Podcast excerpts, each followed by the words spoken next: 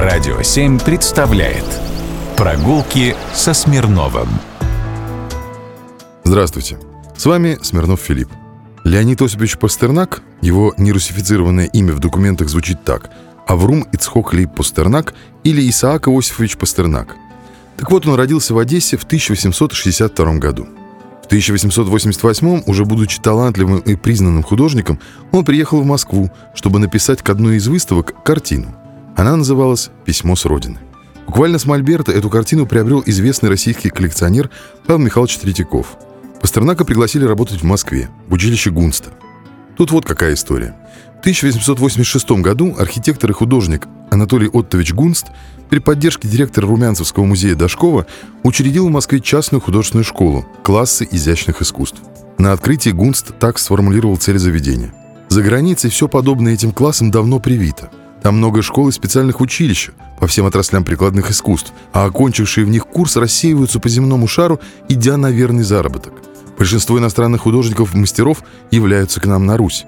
Я знаю, уверен твердо, что со временем, когда наше общество поймет всю пользу этого нового начала, оно, отзывчивое на все полезное для Родины, даст силы развиться этому зерну.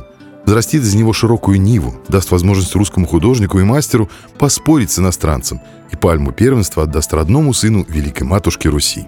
Открыл он училище в Спиридоневском переулке, затем оттуда перевел его в дом Урусова на углу Перечистенки и Зубовского бульвара.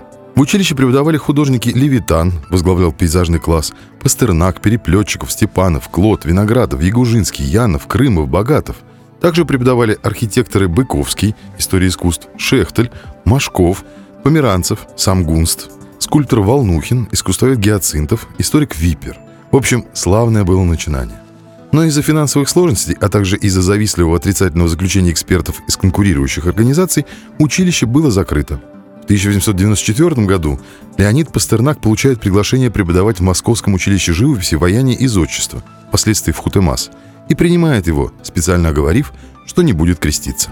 Жил Пастернак в Москве по разным адресам, но достоверно известно, что его сын Борис, будущий Нобелевский лауреат, родился по адресу 2 Тверская Ямская, 2. Пастернаки снимали в доме Веденеева шестикомнатную квартиру на втором этаже.